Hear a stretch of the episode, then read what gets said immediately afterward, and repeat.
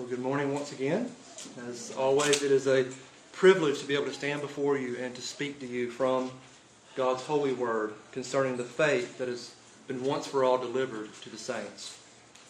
Well, as has been mentioned a few times already today, today is what we call our reaffirmation day. Today marks 14 years that Emmanuel Baptist Church has been in existence. And the very existence of this church ought to be a great encouragement to you as a believer.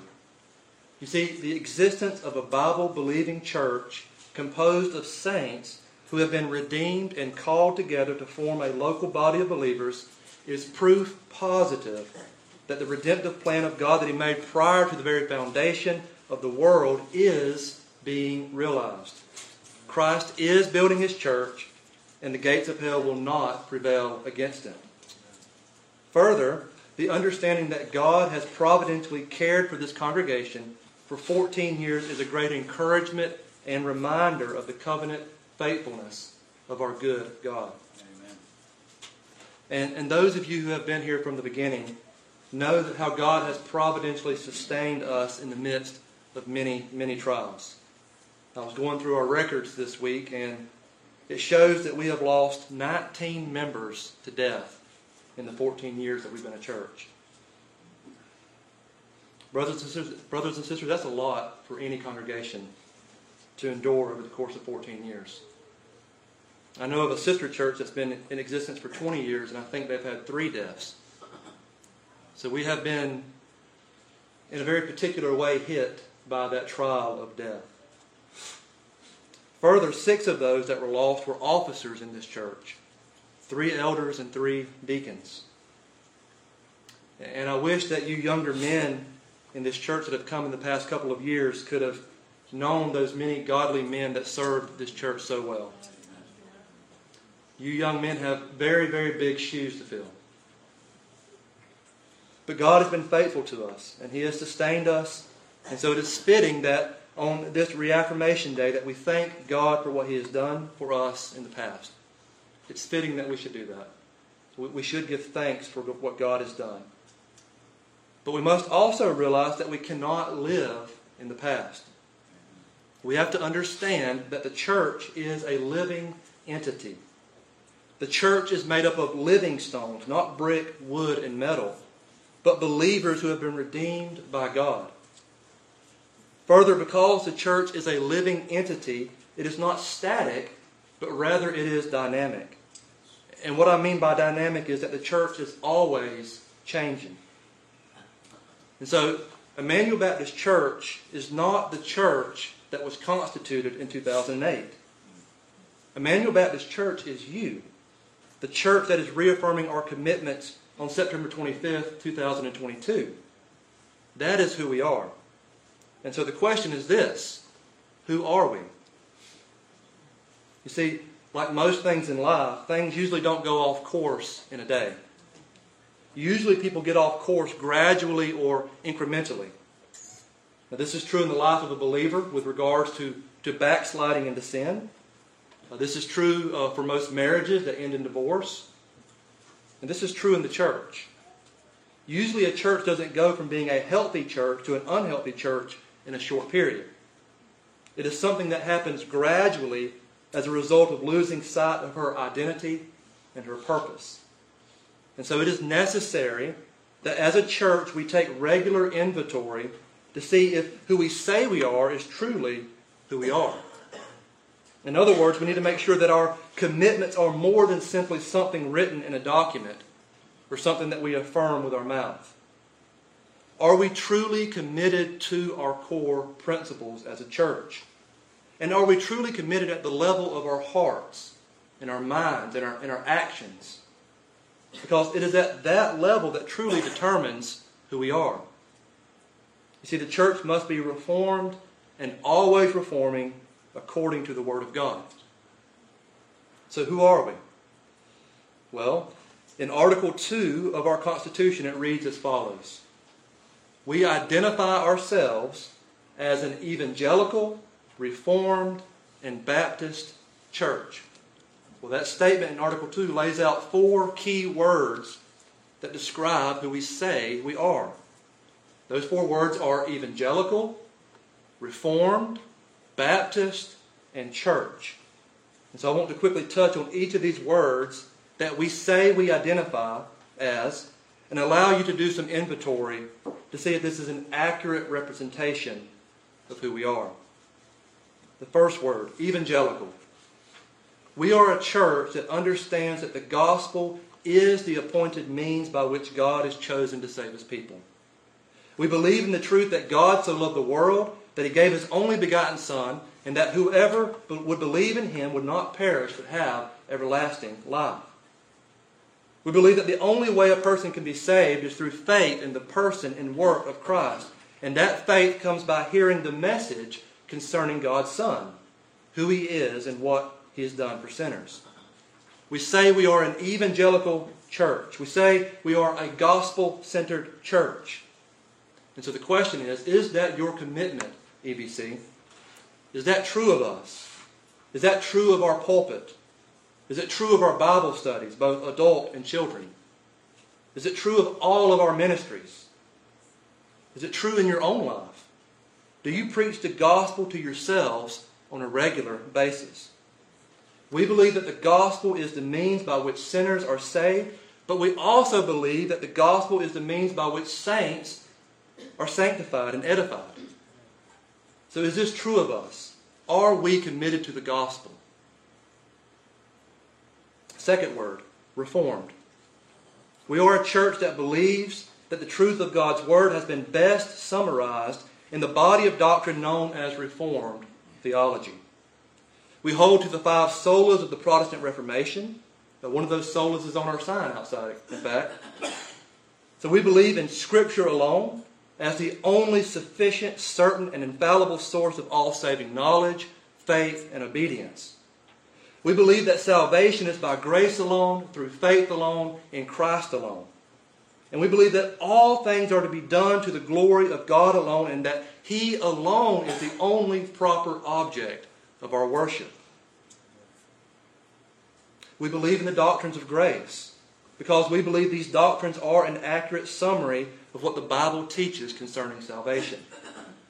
We believe in the depravity of man and his moral inability to do anything to save himself or even to prepare himself thereunto.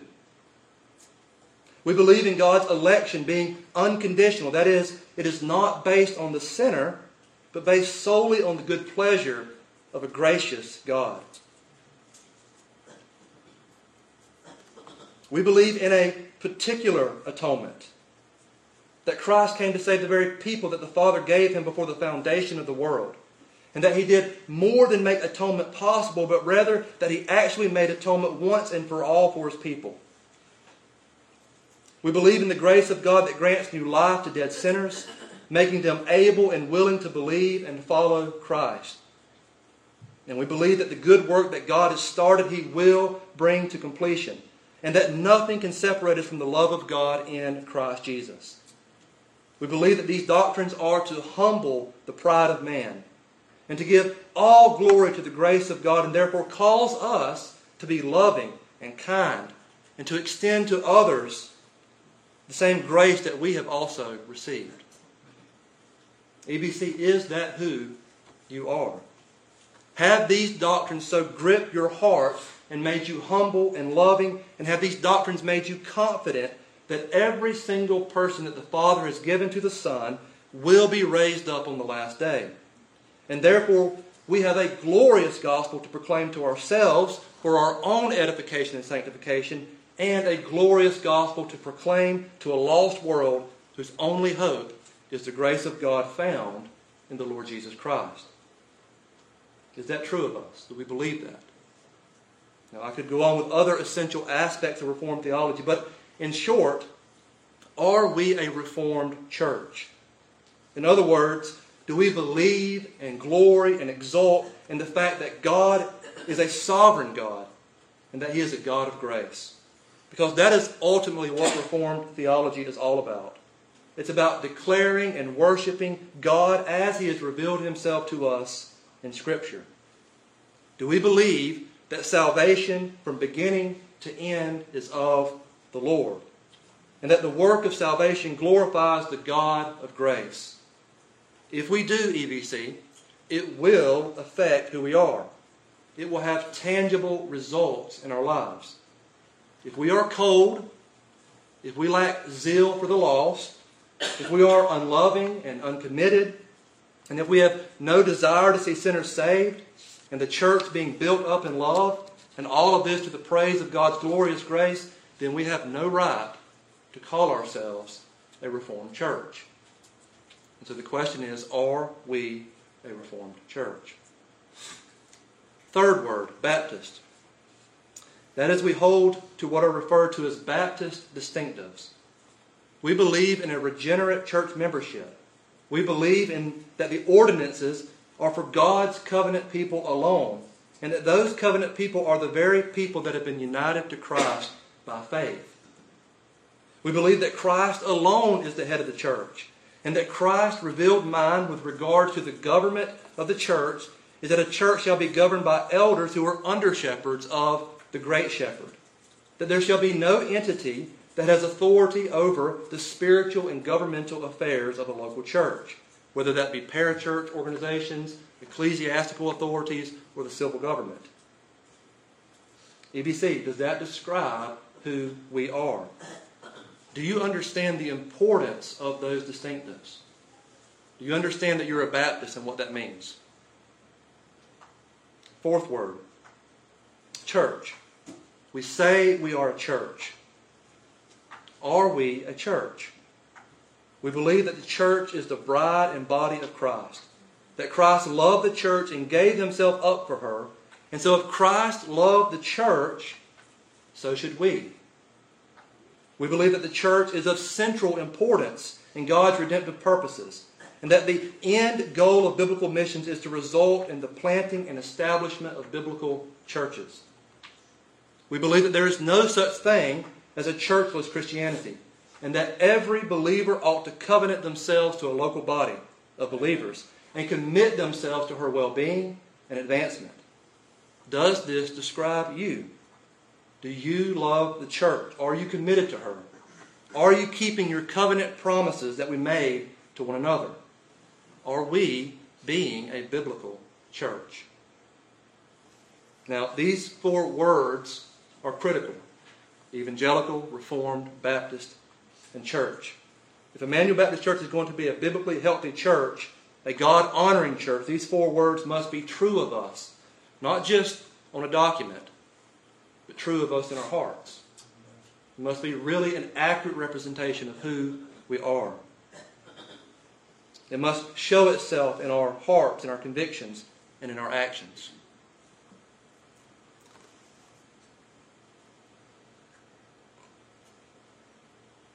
But there is something that must be true of us if we're going to be a healthy church that is even more foundational than these four words. It goes back to Article 1 of our Constitution. Article 1 reads as follows The name of this church shall be Emmanuel Baptist Church. And so the name of our church reveals something that must be at the very core and foundation of our church if we are to be a healthy church that is pleasing to God. And I'm sure you probably know where I'm going with this at this point. What does the word, what does the name Emmanuel mean? We know from Matthew 1 23, which is a quotation of the prophecy given in Isaiah 7 14, that Emmanuel means God with us. Behold, the virgin shall conceive and bear a son, and they shall call his name Emmanuel, which means God with us. And so, at the most basic and foundational level, the most important aspect of any church is that the church has fellowship or communion with God. Now I'll repeat that again because it's, it's, very important. At the most basic and foundational level, the most important aspect of any church is that the church has fellowship or communion with God. What is the greatest commandment? To love the Lord your God with all your heart, your mind, and your soul, and your strength. Now, this love is not a, an abstract or disassociated type of love. When God commands husbands to love their wives, it implies that there must be fellowship between husband and wife. When God commands us to love one another, it implies that we must have fellowship with one another. In the same way, when God commands us to love Him, it implies that we must have fellowship or communion with Him. In the book of Revelation, there were seven letters written, and each letter is addressed to a specific historical church. But each letter is applied to all churches in every age. In each of those letters, the phrase is used He who has an ear, let him hear what the Spirit says to the churches, plural. In other words, you who read Revelation today, if you have an ear, hear what the Spirit says to the churches. In the first of those letters, Jesus addressed the church of Ephesus. In that letter, of course, there is much good that is said about Ephesus. It says that this church is doctrinally sound, which is very impressive given the context that the church had been attacked by false teaching, and yet the church withstood the test. It appears that the church is engaged in good works, in the proclamation of the gospel, and it even appears that many in the church have suffered persecution because of their allegiance to Christ and they have not turned away from their profession. It, it really is remarkable the commendations that this church receives. From all outward appearances, it would appear that this church is, is a thriving and healthy local church. That this church is a light set on a hill. But, if we, but of course, we know that Christ, in that letter, threatens, threatens to remove their lampstand in this letter. Now, why was it that he threatened to do that to such a seemingly faithful church? Well, we read in verse 4 of chapter 2 in Revelation the following But I have this against you, that you, that you have abandoned the love that you had at first. Remember, therefore, where you have fallen. Repent and do the works you did at first. If not, I will come to you and remove your lampstand from its place unless you repent. And so it was because they abandoned their first love. They had abandoned the very heart of what Christianity is all about. Well, if you would at this time, time turn with me to another book from the pen of the Apostle John to dig into this idea of fellowship with God a little more. If you would turn with me to the first epistle of John, chapter 1, and we'll read verses 1 through 4 of that chapter.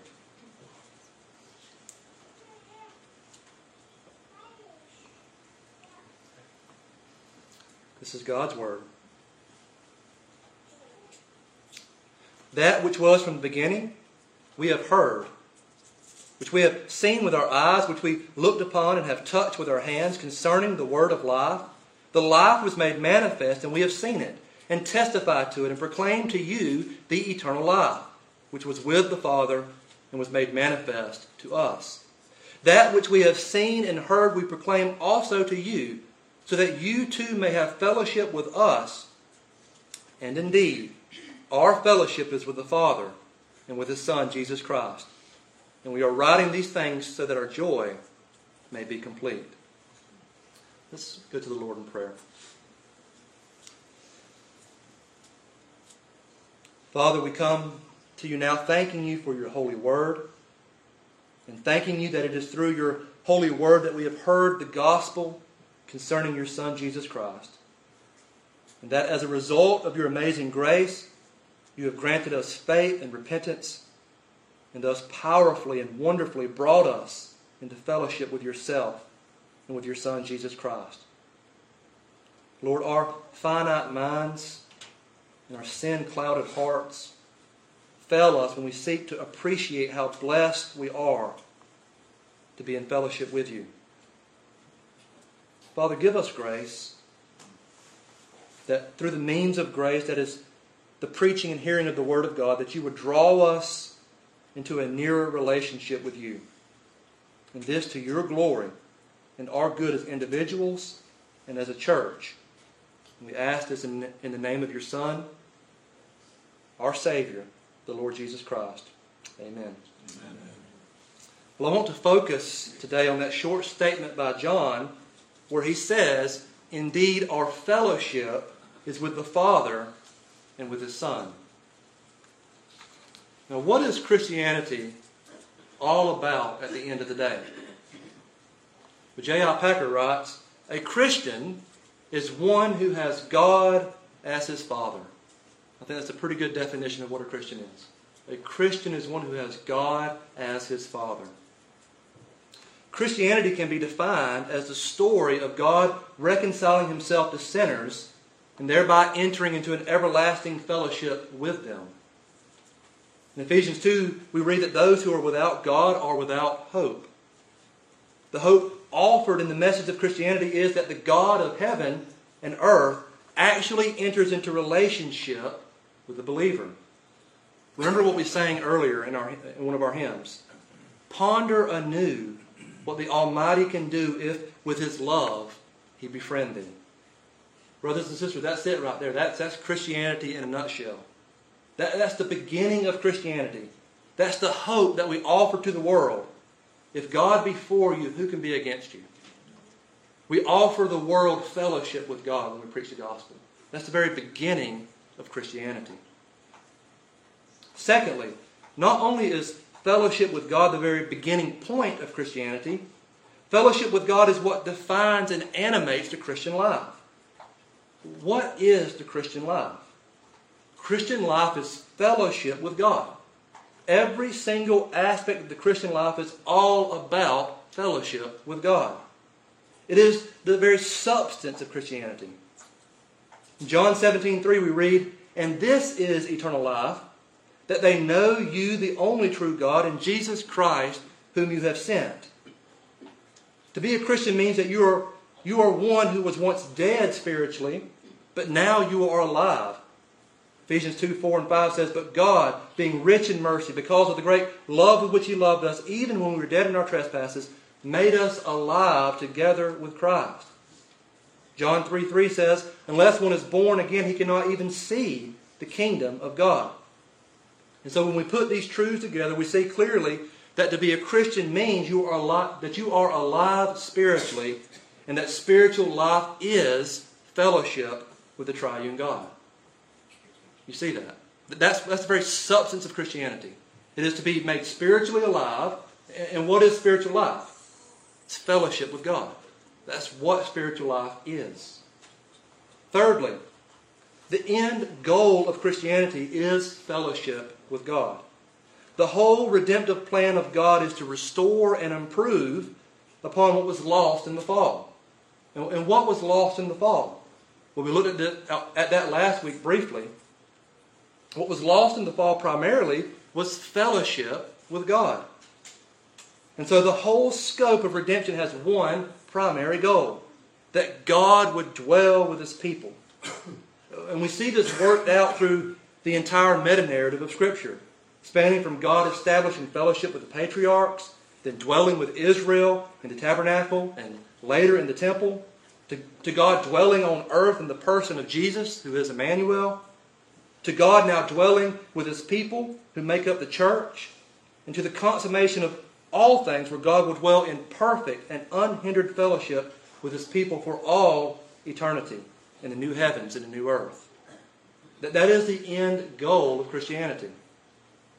Revelation 21, verses 3 and 4 says, And I heard a loud voice from the throne saying, Behold, the dwelling place of God is with man.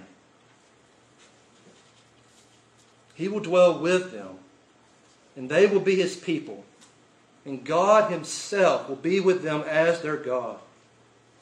He will wipe away every tear from their eyes, and death shall be no more. Neither shall there be, neither shall there be mourning, nor crying, nor pain any more, for the former things have passed away. That's Christianity, brothers and sisters. That, that's heaven.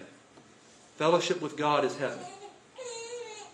And so it is clear to see that the beginning of Christianity is God reconciling himself to us and establishing fellowship with the sinner. And the very substance of Christianity is fellowship with God. And the end goal of Christianity is eternal, perfect, and uninterrupted fellowship with God. Now, with that in mind, do you see the greatness of the Ephesian church's sin in Revelation 2. They had lost the very heart of what their identity and purpose as a church was. The identity as a church, our, our identity as a church is to be a body of believers who have fellowship with God. The purpose of a church is to grow in this fellowship with God. So we at Emmanuel Baptist Church are to have one great aim. We are to pursue fellowship with God. That is at the very heart of what it means to be a Christian church.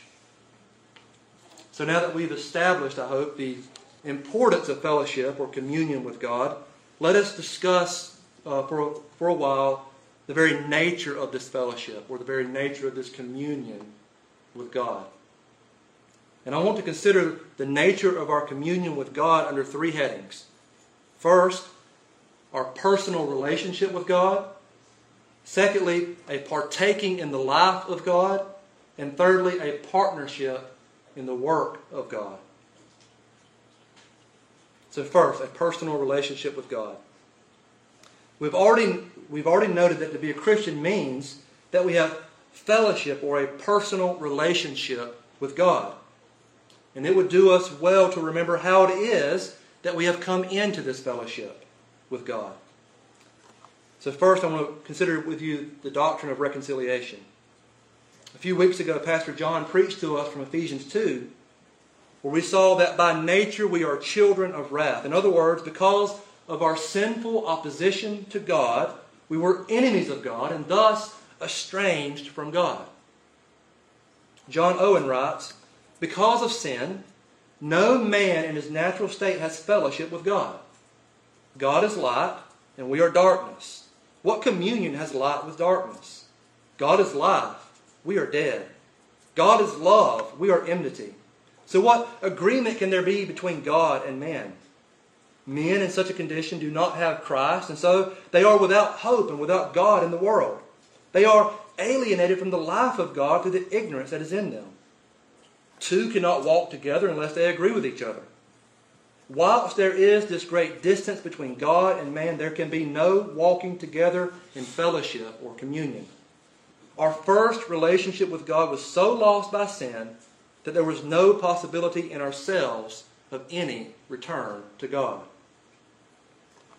Last week we talked about that, that chasm that exists between the thrice holy God and the sinner.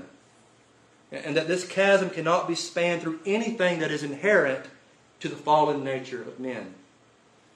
Augustus Toplady captures this, I think, well in his song Rock of Ages, particularly in stanzas 2 and 3, which read as follows Not the labors of my hands can fulfill thy law's demands. Could my zeal no respite know? Could my tears forever flow? All for sin could not atone. Thou must save, and thou alone.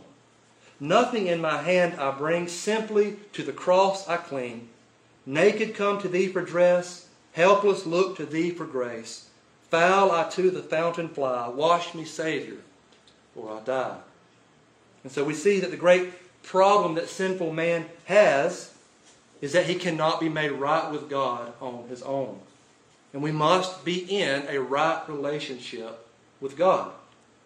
And yet there is nothing we can do to make that happen. And, and worse than that, in our sinful state, we have no desire to be made right with God. We are set against God and set against his way of reconciliation. And so man in his arrogance and ignorance and wickedness thinks that he can somehow be made right with God by putting God in the place of a debtor who owes us for our perceived good works as we have defined them. And so we are so utterly lost without the grace of God. We are entirely dependent upon God to move toward us if we would be reconciled. And yet, that is exactly what the gospel message is all about. It's about God who reconciles us to himself. 2 Corinthians 5, verses 17 through 21 reads as follows Therefore, if anyone is in Christ, he is a new creation. The old has passed away. Behold, the new has come. All this is from God, who through Christ reconciled us to himself and gave us the ministry of reconciliation. That is, in Christ, God was reconciling the world to himself, not counting their trespasses against him, and entrusting to us the message of reconciliation. Therefore, we are ambassadors for Christ, God making his appeal through us. We implore you on behalf of Christ, be reconciled to God. For our sake, he made him to be sin who knew no sin, so that in him we might become the righteousness of God. And so we see that what God has done in Christ Jesus is to make it possible for sinful men to have fellowship with himself. Our problem was a sin problem. Our sin had to be addressed. And it was addressed in the sacrificial death of Christ, where our sin is imputed to Christ. And God's holy justice was satisfied, satisfied against us because our sin was paid for in the death of Christ. Further, to have fellowship with God, we must be holy as He is holy. And so, as a result of the imputed righteousness of Christ, we have been declared righteous by God, and He now relates to us as if we were perfectly righteous. The Scripture tells us that God was well pleased with His Son. And so, because of our union with Christ by faith, God is now well pleased with us. This means if you have repented of your sins and placed your faith in Christ, you are now reconciled to God and thus have fellowship with Him. If you are a Christian here this morning, my prayer is that you would thank God for His grace and that you have a renewed zeal for fellowship with God. God has pursued you. God has reconciled you to Himself. Thank God for that and pursue fellowship with your God. If you're not a Christian, I, along with Paul, implore you on behalf of Christ to be reconciled to God. Your only hope is that of 2 Corinthians 5.21. That, that that truth, those truths will be applied to you, that your sins will be imputed to Christ and his righteousness imputed to you. This is the result of union with Christ. And the only way to be united to Christ is by faith. If you have never trusted Christ, I urge you to do so today. Place your faith in Christ, and you will be reconciled to God. Now, we have seen that reconciliation is at the very heart of our fellowship with God. This reconciliation is manifested throughout Scripture in the change of relationship between you and God. To be a Christian is to go from being an enemy of God to being a friend of God. It is to go from being a stranger to God to being a child of God. It is to go from being a hater of God to being one who loves God.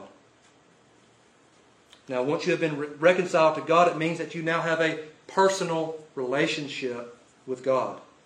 You are now a child and friend of God, and thus you want to have fellowship with Him. But this raises an obvious question, I think, for us, and that is so, we, as Christians, we've been reconciled to God. We have a desire to fellowship with this God. But the question is this how do we have this fellowship with God? Now, that, that can be something that's somewhat hard for us to understand because we realize that God is a spirit, that God is invisible. We can't see Him. We can't sit down and talk with Him in the same way we can sit down and talk with one another. So, how do we commune or fellowship with God? Well, we commune with God by faith. That is the instrument by which we lay hold of God in communion. Faith is the instrument by which we communicate with God.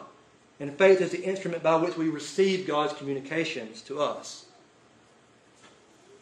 You see, uh, I'll repeat that just to make sure you caught what I'm saying. We, we commune with God by faith. It is by faith that we communicate to God and it is by faith that we receive God's communications to us.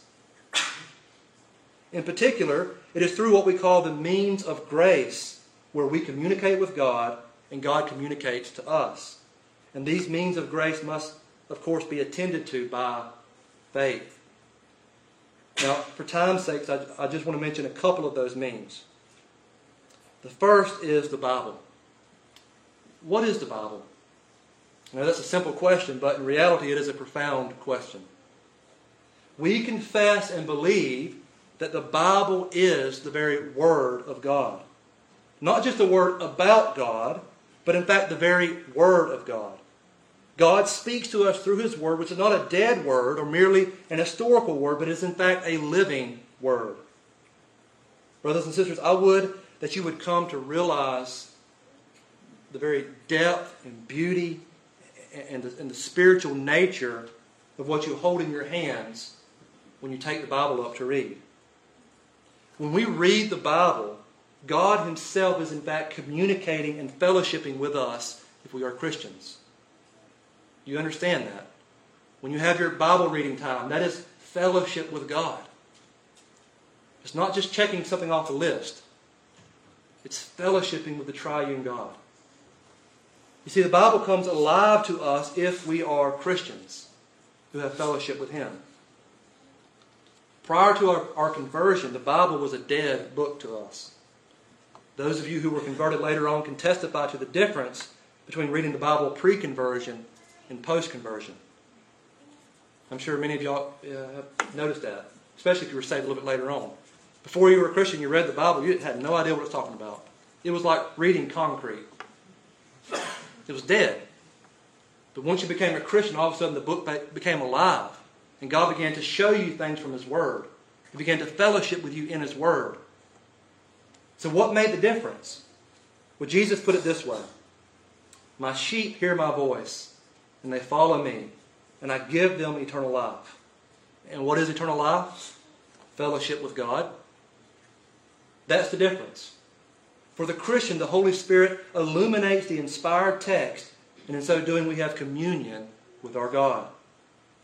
And so, brothers and sisters, I urge you, approach the Bible as the living Word of God, which, when read in faith as a means by which God will fellowship with us, He will fellowship with you. Further, understand this. John Bunyan once wrote Either this book will keep you from sin, or sin will keep you from this book. And this is true enough, but we must also realize that, that not only will sin keep you from reading it, it will keep you from fellowshipping with God when you do read it. If you read in a cold and dead way with no love for God, no desire to fellowship with God, don't be surprised when your Bible reading is lifeless. But if you come to the reading of the Bible in faith and in love and in desire to meet your God, then remember the words of 1 Corinthians 2, verse 9. What no eye has seen nor ear heard, or the heart of man imagined, what God has prepared for those who love him. God will show you great things in his word. Primarily, God will reveal himself to you in his word. You see that? So when we read the Bible, we are seeking to fellowship with God. And if we do that by faith, God in His grace will fellowship with us and reveal His very self to us in the reading of His Word. Second means of grace, prayer. This is a means of grace whereby through faith we have fellowship with God. Now, I preached on this last week, and we've been exploring prayer in our Wednesday night prayer meetings. But it is critical, brothers and sisters, that if we would have fellowship with God, that we would be a praying people. And what is prayer? Well, last week we defined prayer. We defined it as talking with God. And last week we made the statement that Praying is as natural to spiritual life as breathing is to natural life. Christians who have fellowship with God spend much time in prayer. Now, because I addressed this last week, I'm not going to spend much time here, but what I want to do is just call you to examine yourself. Are you seeking fellowship with God in prayer? Do you love God? Well, therefore, spend time with Him in prayer. It has been rightly said that men are generally esteemed by the company they keep. Do you tarry long in the presence of God? Remember, bad company corrupts good morals, but the opposite is also true. Good company improves our morals, right? Your life, your conduct, your growth in grace or lack thereof will be the evidence of your prayer life. If you tarry long in the presence of God, you will grow in grace. If you don't, then you will struggle in your sanctification. Now, I want to move on to the second point partaking in the life of God.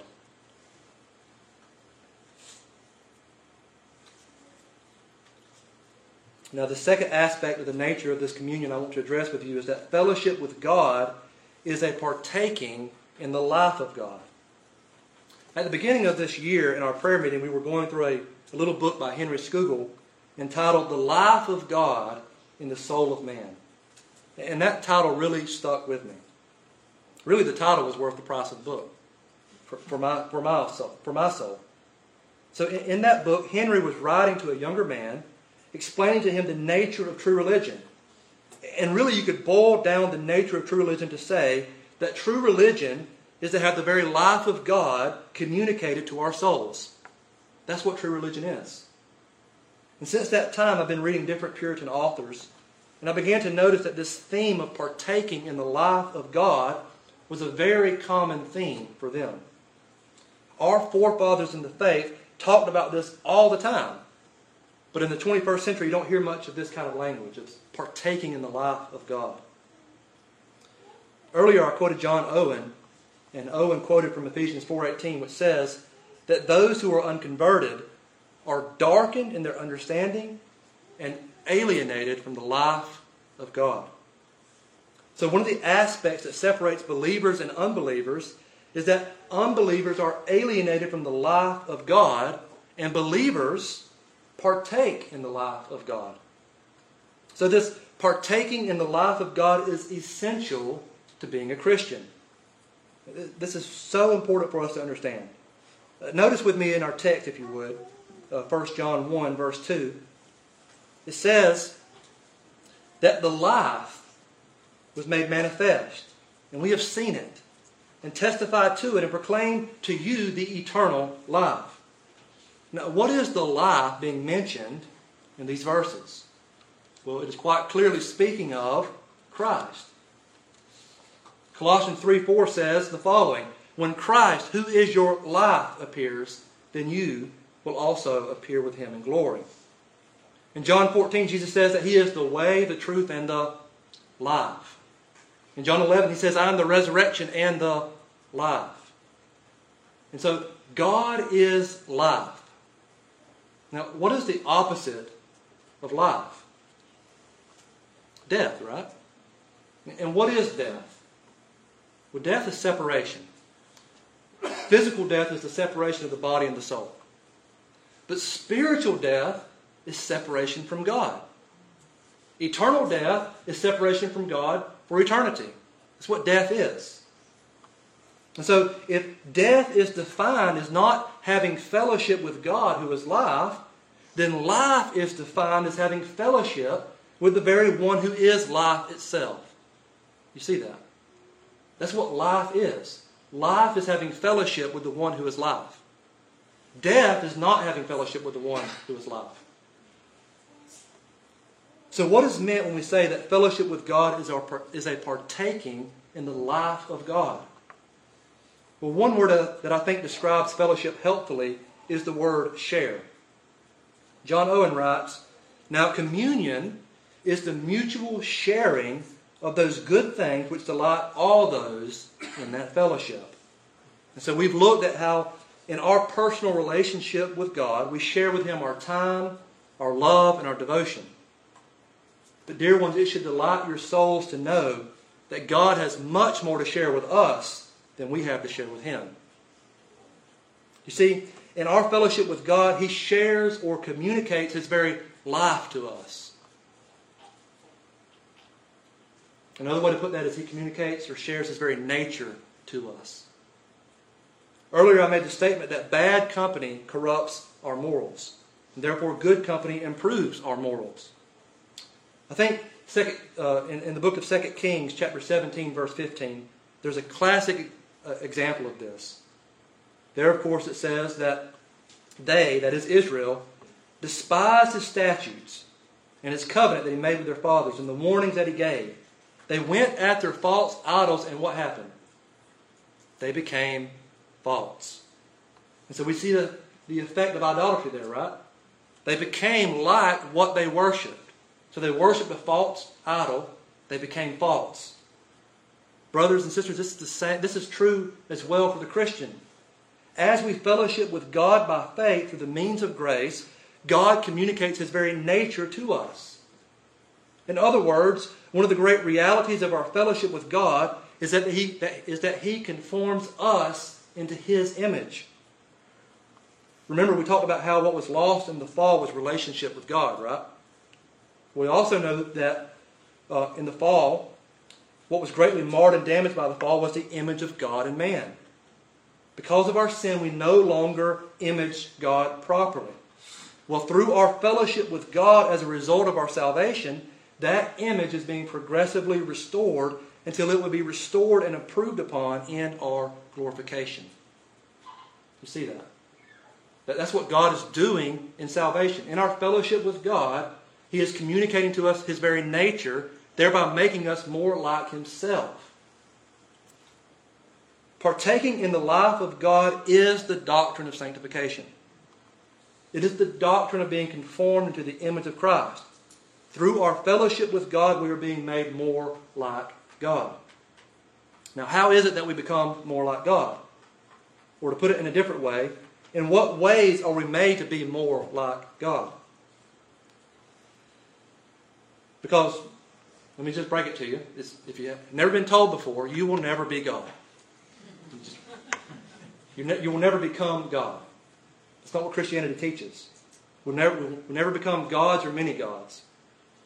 When we say that we partake in the life of, God, life of God, what we mean is that God communicates to us those attributes which theologians call the communicable attributes of God. Now, if you're not familiar with that language, what it means is that the attributes of God are often divided into two categories. One category being the incommunicable attributes, and those, of course, are truths about God that are, that are true of God and God alone, such as God is self existent, God is infinite, God is simple, God is immutable, God is omnipresent, God is omniscient, God is omnipotent. These are truths that are only true of God and will never be true of any other being ever. These are only true of God. However, there are certain truths that, that describe who God is that God does communicate to his people. Attributes such as love, goodness, mercy, justice, compassion, righteousness, knowledge, etc. As we fellowship with God by faith in the means of grace, God communicates his communicable attributes to us. He communicates to us his very nature. He shares with us his very life. And brothers and sisters, this is good news for us if we're Christians. We believe in the doctrine of progressive sanctification. We believe that God will progressively make us more and more like himself. And that's good news if you're married. Your spouse will become more like Christ if they're a Christian. That's good. It's good news for the church. We will become more and more like Christ if we are in Christ. That's good news. This means that we will be more and more enabled to put off the old man and put on the new man. And so we see that this partaking of the life of God or sanctification is an aspect of our fellowship with God. It follows then that the more we pursue fellowship with God, the more we will be sanctified, and vice versa. So the more we pursue fellowship with God, as we fellowship with God, we're sanctified. And as we're sanctified, what do we desire? To fellowship with God. So would you partake in the life of God? Then pursue this by participating in the means of grace by faith. Third aspect of this nature of the nature of our communion with God is that we enter into a partnership in the work of God. Paul says that we are fellow workers with God. We are laboring alongside of God to see the church build up in love. Now, I want to quickly mention three ways in which we partner in the work of God, and then mention one benefit that results from this aspect of our fellowship with God. First, gospel advancement.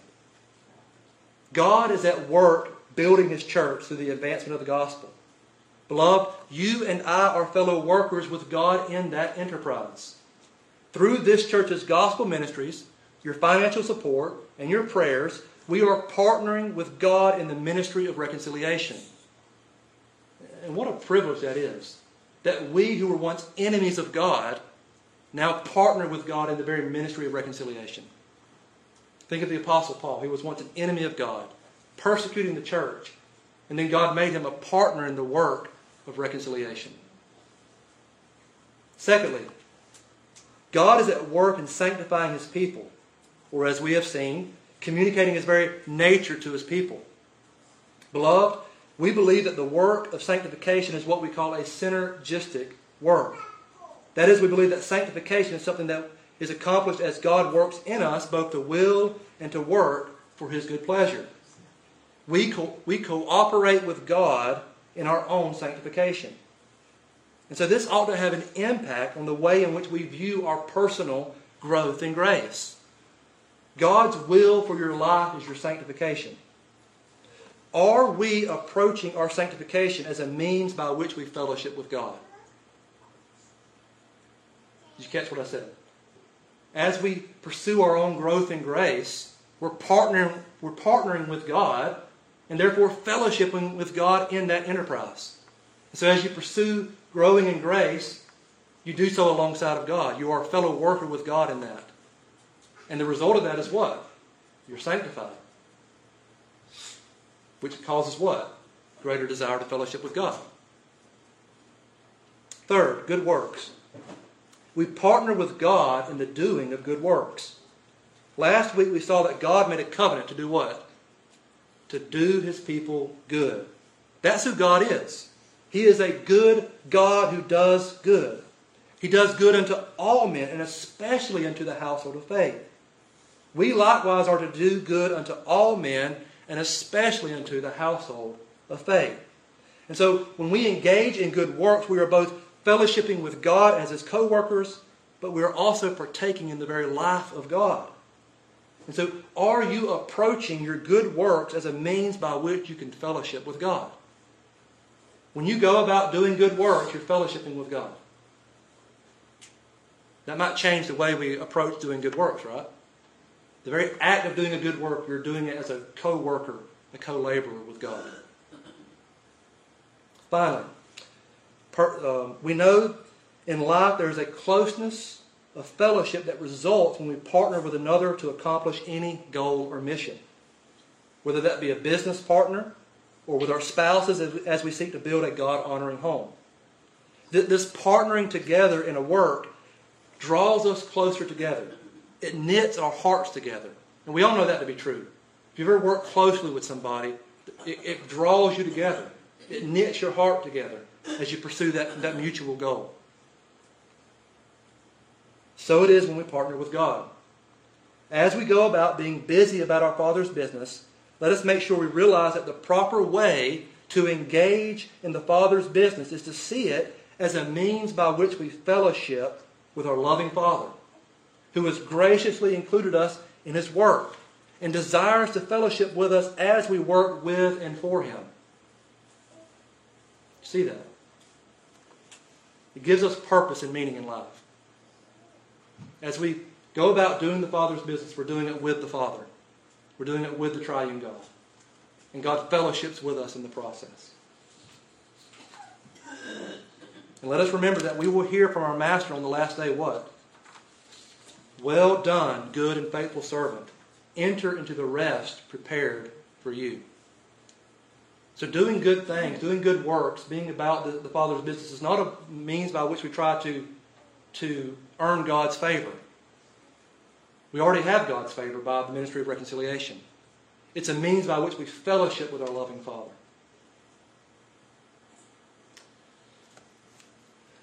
Now, I've got a few more ma- major points, but I, time has escaped me, so I will summarize these two points very briefly and bring this to a close. I think Pastor John and Pastor Thomas can uh, sympathize or empathize with me um, when I say I didn't have time this week to write a short sermon. That's true.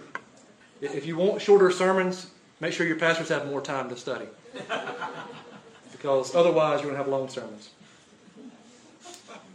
We'll look back quickly at our text, 1 John 1.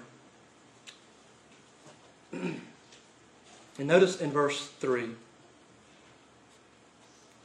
John uses the plural pronoun our when describing this fellowship with God. Now, it is true that we maintain this, that we maintain that a critical aspect of, of Christianity is that God saves individuals. And so there is an individual fellowship with God. I cannot fellowship with God by proxy. I personally have to have fellowship with God. You can't fellowship with God for me, and I can't fellowship with God for you.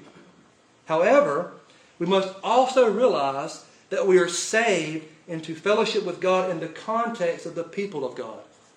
God saves individuals, yes, but He saves those individuals to make them part of His people, plural. And so the Apostle John says, Our fellowship is with God. And so we, just, we see this very practically worked out in our, in our corporate prayers as a church.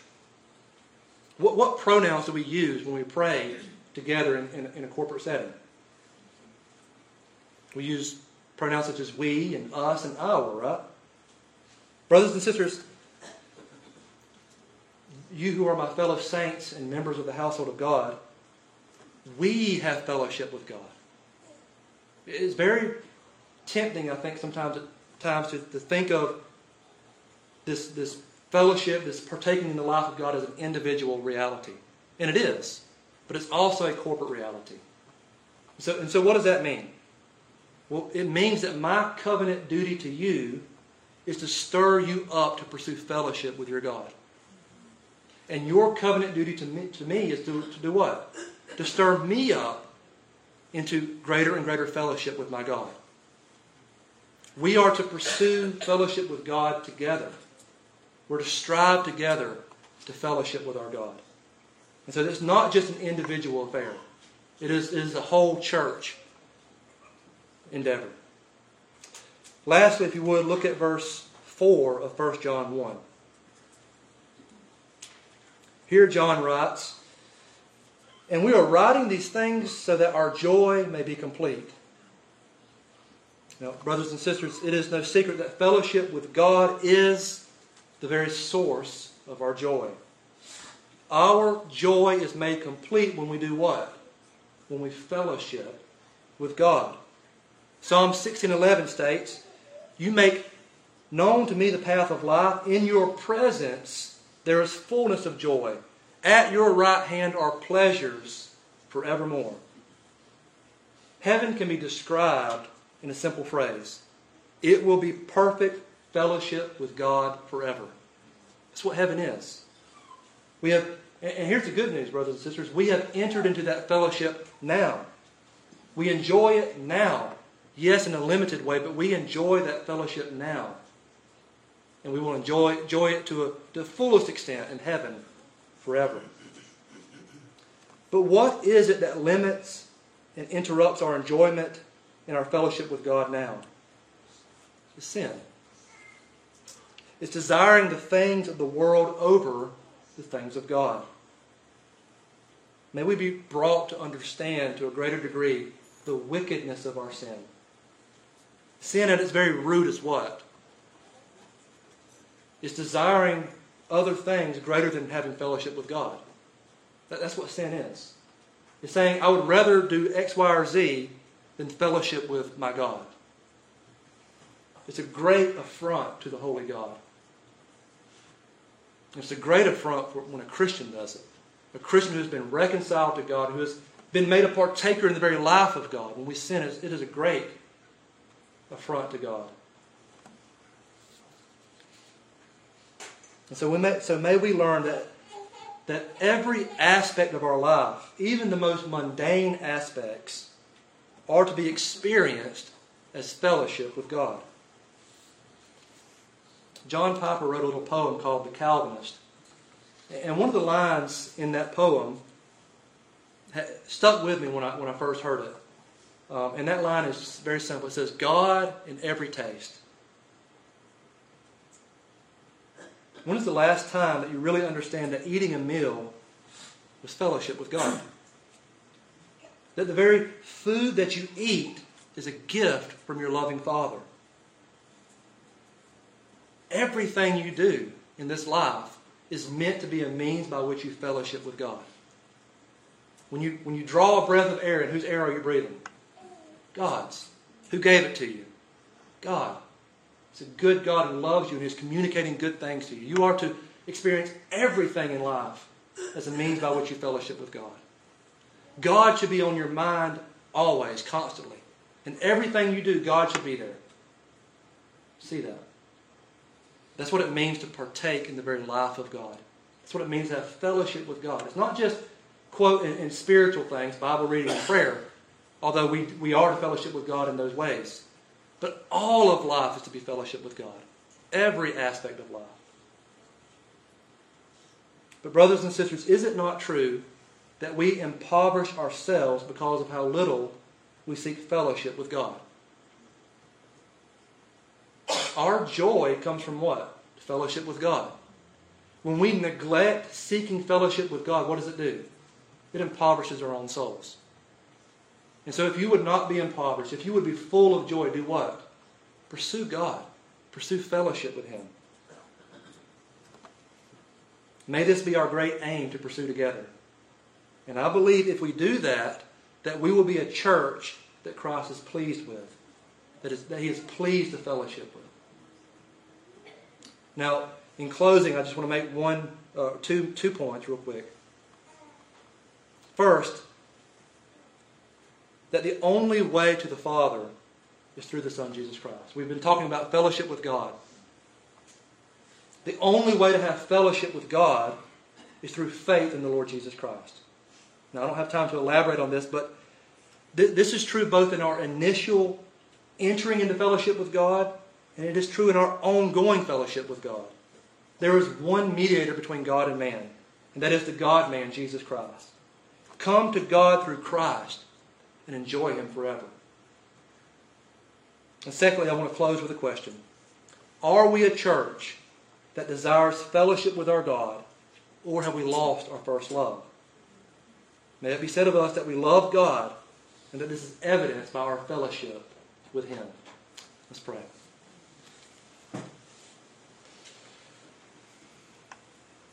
Father, how sweet it is to, to be able to address you in those terms.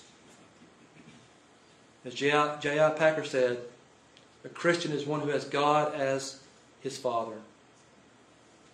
So, Lord, I, I thank you that you are our Father, that you have adopted us into your family, that you have called us your friends, and that you have done this through the person and the work of your Son, Jesus Christ.